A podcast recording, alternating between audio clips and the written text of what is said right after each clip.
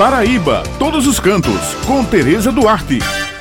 Bom dia, Josi Simão, meu amigo Maurício, e um bom dia especial para todos os ouvintes que estão com a gente aqui no Jornal Estadual. Juarez Távora ou apenas Juarez, para a maioria dos seus moradores. É uma cidade localizada na microrregião de Itabaiana e abre as portas do Brejo Paraibano pela PB 079. Isso mesmo, pessoal. Juarez Távora é uma cidade turística e cultural onde a produção de couro e algodão colorido estão entre as suas principais atividades econômicas. O secretário de Cultura e Turismo de Juarez Távora, Fabrício Cabral, revela que foi feito um levantamento de todos os possíveis atrativos e potencialidades turísticas no município, além de catalogar os nomes de artistas locais, sendo registrado mais de 300 cadastros de trabalhadores da cultura, incluindo pessoas que trabalham com couro e o labirinto. Nós apostamos muito no turismo de base. Acima de qualquer coisa, antes de tudo, estruturar, porque é, primeiro foi feito um mapeamento cultural para saber as potencialidades do município no nosso primeiro ano agora de gestão e em seguida trazer uma conversa à população, chamar a população, mostrar o potencial que tem, eles se apropriarem disso e começarem a pensar como desenvolver o turismo e ganhar renda. O que a gente quer agora é fazer com que as pessoas percebam que elas têm um produto que é uma raridade no estado, além de ser tradicional, que é o couro e o labirinto, mas que elas precisam se apropriar disso, precisam se especializar, precisam estudar melhor a questão de mercado para poder desenvolver